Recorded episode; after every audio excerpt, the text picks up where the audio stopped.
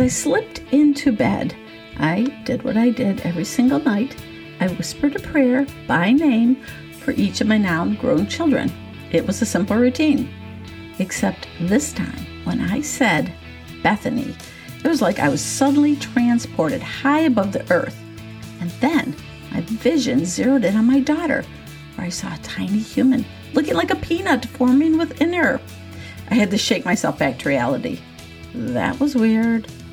I began again, determined to finish my prayer and say all the names.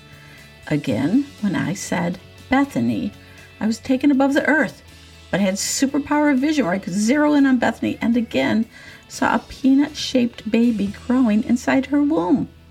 Once more, I shook myself back to reality. I didn't know Bethany was even trying to have children with her husband, Matt. But surely she was pregnant. I was excited to talk to her the next morning and let her know a baby was on the way. Hello, hello, and welcome back to Storming the Gates, a podcast about and for the power of prayer. A couple of weeks ago, I said I was going to share more on the post election fallout. And I was so wrapped up in the discoveries I found studying Esther 8, I didn't get back to some of those thoughts.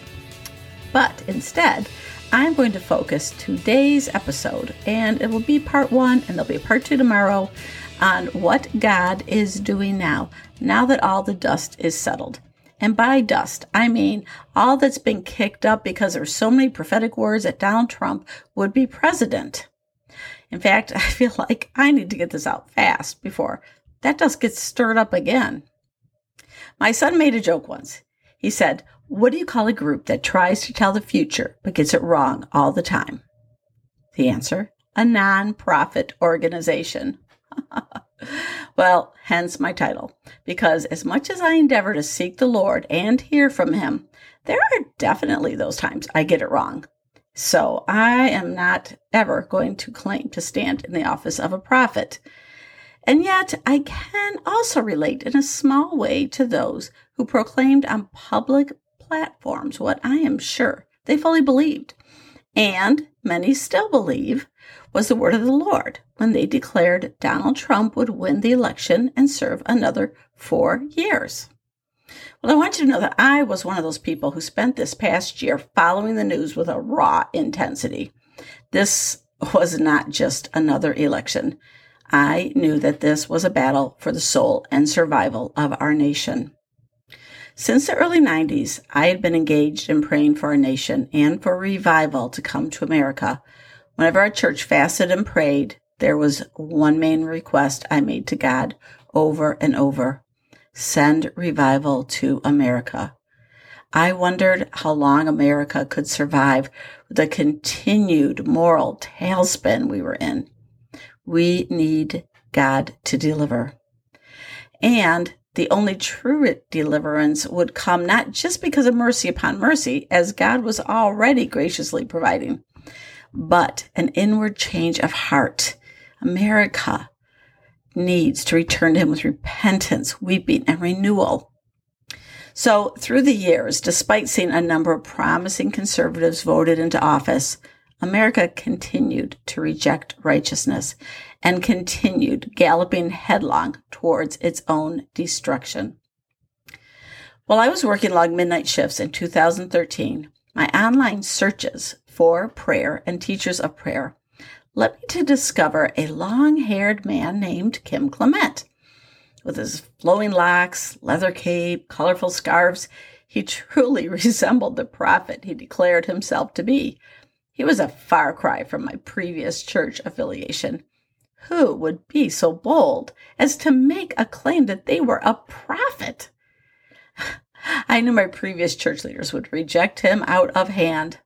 But I no longer belonged to that church. So I allowed myself to get to know this gentle tiger of a man. And instead of the usual gloom and doom to America messages I'd begun to hear, Kim Clement spoke words of affirmation and of a bright future for America. I was captivated by his music, his spirit, and his heart towards the world.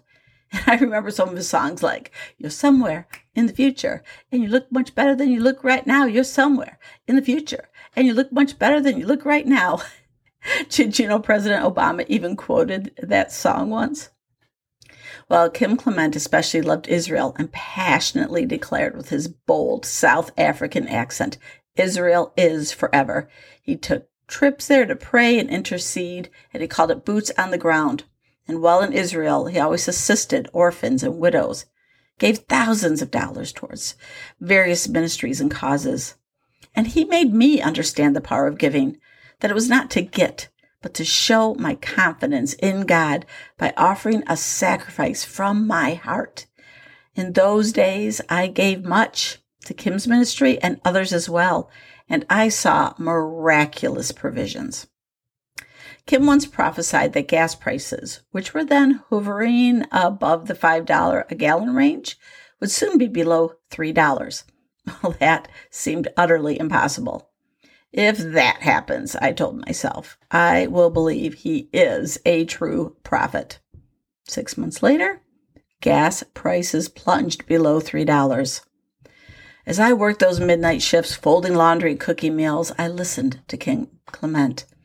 Here was a man, a true prophet, if there could be such a thing, speaking positively about the future of America. He even seemed to imply that one day Donald Trump would be president. At least he used the word Donald and talked about a man in New York. Well, how rash, I thought, to say the actual name of a person he anticipated being president someday. Well, Kim Clement sadly passed away just after Donald Trump became president in 2016. I hope, despite his physical state, that he saw and understood that amazing fulfillment to his prophecies. But now it seems the whole world knows of Kim Clement and his amazing prophecies. You can find them all over YouTube, and they're viewed with amazement by millions of people. But you see, having been a regular viewer during those years, I know something that many do not know. And that is that not all he prophesied came to pass, or came to pass as quickly or in the exact way he said. For instance, he said that Obama would become a Christian and support a Christian agenda in his second term in office. I have to say now that that's a hard no. He said the current pope would cause a youth revival. And so far, the only revival we are experiencing with the current pope is a revival of false teaching. And yet, there are those amazing Donald Trump prophecies that give us pause. And Kim Clement was authentic. He was genuine in his love of Israel, and he personally adopted rejected and needy Chinese children with conditions that required extensive and expensive medical care. And I believe, having watched him, that he took prayer and relationship with God seriously.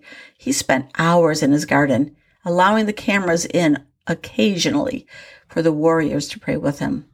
And it was because of Kim Clement I began to expand my spiritual horizon and take some of the other YouTube ministers and prophetic voices more seriously.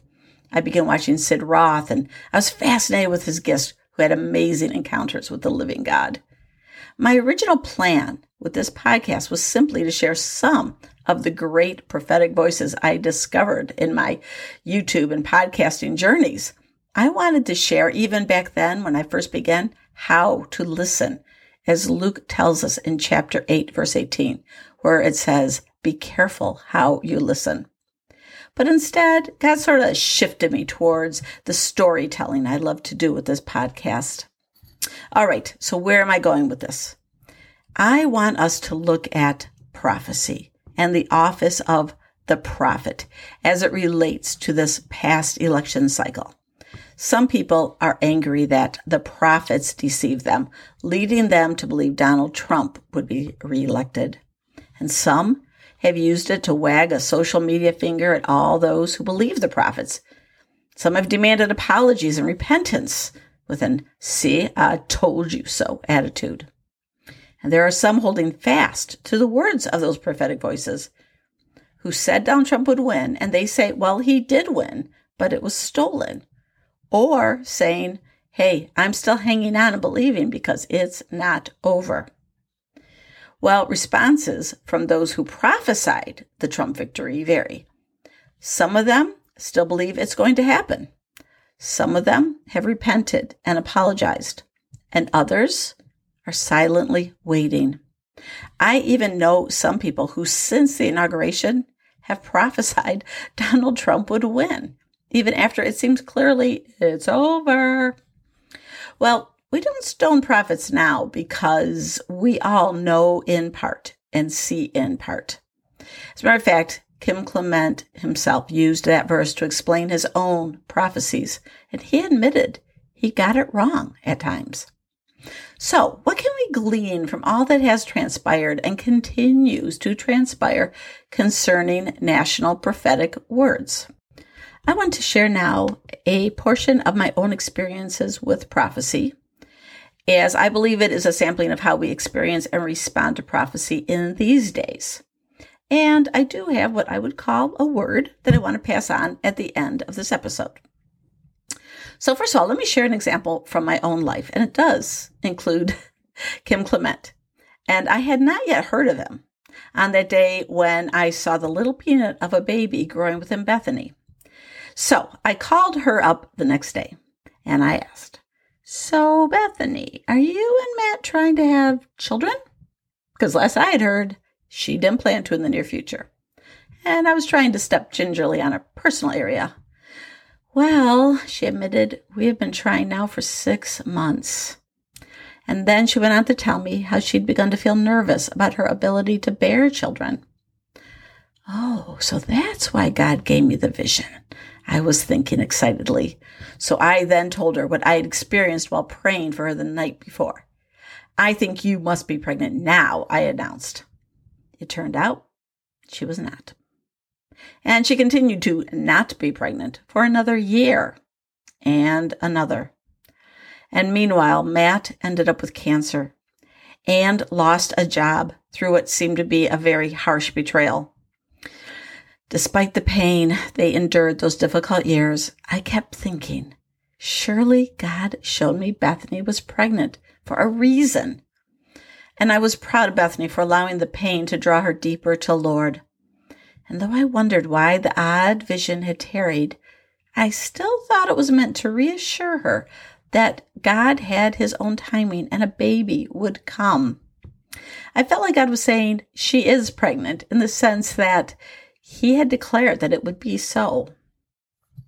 Well, then I began listening to Kim Clement. And one time, Kim asked people to send pictures of loved ones they were praying for so that the warriors, which he called his viewers, could agree in prayer. I immediately sent a picture of my daughter Bethany and son in law Matt in an email, which is dated May 25th, 2013, and I wrote, This week, my son in law Matt was diagnosed with cancer and the doctor was so concerned they opted to have surgery before their new insurance kicks in in one week. Please pray for this dear, dear couple. They're solid lovers of God.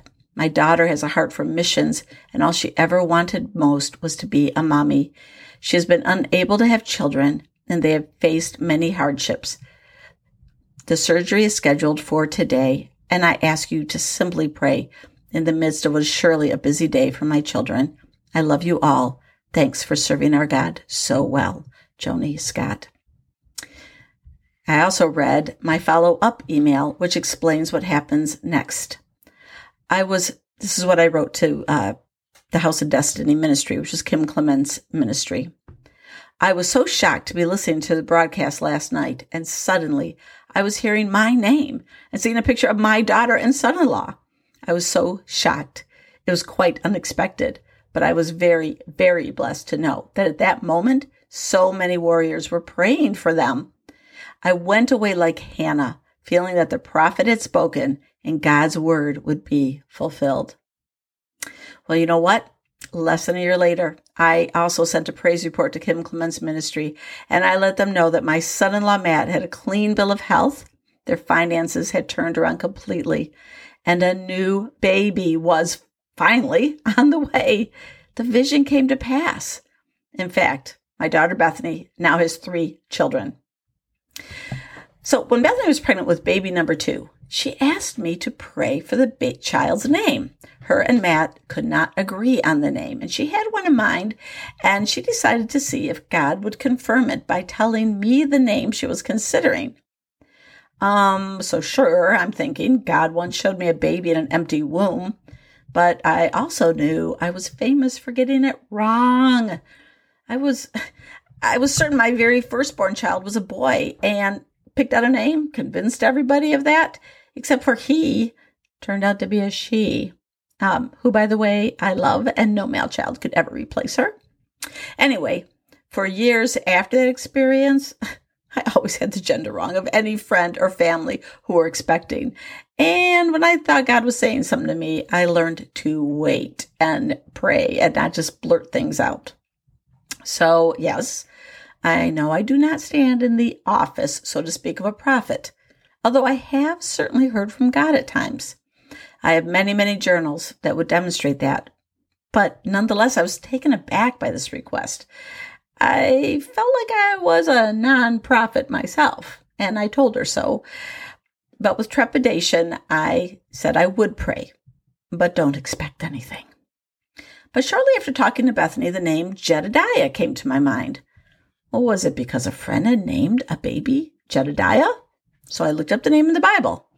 It's only mentioned once in 2 Samuel chapter 12, 24 through 25, where we're told David and Bathsheba named their child Solomon, but the prophet Nathan called him Jedediah.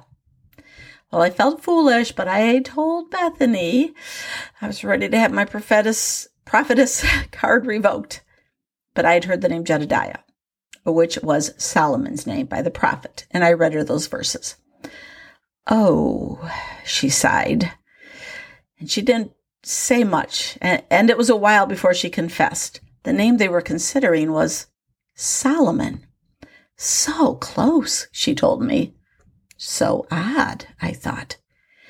It was only later when I reviewed the scripture that I saw the prophet called the baby Jedediah.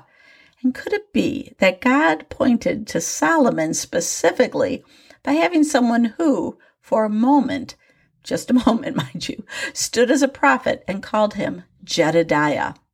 Well, I felt a surge of excitement then. I knew God had spoken to me. Well, then baby number three was on the way. Bethany and Matt opted to not know its gender. I didn't pray about the gender or the name. But I did have a dream one night where I saw a dark haired toddler. I knew in the dream it was Bethany's, I was struggling to remember the name and sort of sputtered, Lilith? No, Bethany spoke from nearby, although I did not actually see her in the dream. It's Lily. I told Bethany about the dream, but stopped short of sharing the name. I never felt I should tell her the name. Instead, I waited. And number three was a darling and perfect little boy, not named Lily, I might add. So This is where I go with prophecy. I believe in it. I have experienced it. I've also been certain of things that were certainly wrong. I am thankful I am not in the office of prophet because people would be taking up stones. I also know in our humanity and frailness, we may pick up signals and clues from the Holy Spirit, combine them with our own emotions and the world around us, and misconstrue things. Things get lost in our own translation so, yeah, I know. What do we do then? Stop trying to listen to God? I think He wants to talk to us. We could just read the Bible and learn about leading a good life, but that takes the relationship aspect out of it. And then I have to say, what about the peanut vision? What about the times God has given a clear and true word? And then what about the boy I never had or the little girl named Lily that never was? Were those my own hopes and desires? Could it be God desired Obama to become a Christian his second term? Could it be my dream of a Lily as a future baby or one from a miscarriage? Or could it be they're just nothing burgers? To be honest, I don't know the answer to those. But I am going to share with you a specific word that I wrote in my journal. And that is what I feel God is saying to us today. To those who want to stone the prophets, to those who are heartbroken after relying on them, and to those who are still standing in belief. A few days back, I was contemplating these very things, even thinking about the baby names and Kim Clement. And I read Isaiah 47 13, which says, Thou art wearied in the multitude of thy counsels. I mean, wow, that's me. I had grown weary of all the prophetic words and even news stories and all the things that I'd been reading and hearing, and that did not happen. And I just wanted to hide and lick my wounds. It's been a long season of praying, of trusting, of hoping. Now, I have not, I have not given up on America. I want you to know that. But I did need to stop and rest in the Lord. I no longer knew what to believe, and I didn't know what not to believe anymore. And so I began to write my thoughts on that verse. And as I wrote it, it seemed as though God's Spirit lay hold of me. And it ceased being just me rambling about my emotions and became a message, an explanation from His very throne. So I'm going to read you now from that portion of my journal. I've come to realize that through this election cycle, I and many, many Christians relied on the prophets and considered that the Word of God. I believe in the prophetic ministry, don't get me wrong, but all of this going on now, the confusion, the anger, the hurt, is because we, God's people, relied on the words of others and did not hear from God ourselves. Had we taken a prophetic word and held it before the Lord, He would have confirmed and established the truth of it, or lack thereof, I should add. Okay, I went on. The prophets are no greater than you or I. If you're a believer with the Holy Spirit in you, then it is your great calling to spend time with the Savior and have a relationship with Him. This confusion has unveiled our spiritual laziness and lack. Worse yet, it has revealed our lack of desire and hunger for the presence of God. And now we're angry at the voices we heard, accepted, and embraced. And how do you know they are wrong? Maybe God still has something up his sleeve. Beloved, go to God with your hurt and confusion. And I say this to myself as well go to God. All right, I am very curious if you have any thoughts on this podcast. I would love for you to email me at jandc811 at gmail.com. I will put that link below for you. Um, and let me know if you have any thoughts on this. Um, meanwhile, let's pray. Let's pray. Lord, we long to hear your voice, to know your word. We long for intel from the heavens, from your throne. But Lord, we confess that we allow our emotions to get in the way of things we hear and of things we accept without first coming to you to see if they are true. If they are true, Lord, we can stand. And if they're not true, we'll know in advance and not be holding to something that is false. But in all of this, Lord, we need you. We need to know you. We need to hold on to you. And God, I repent for not putting you, your word, your truth first, and allowing my mind and heart to get swept away by so many messages, even if they were good, even if they were true. Lord, this has just revealed my own lack, my own lack of hunger, my own lack of time spent with you. So, Lord, I ask that you'll just remove from us the desire for all those entertainment voices and, and interested things that, while they may be good, they're not as healthy for us as simply being with you. Change us, heal us, and heal our land.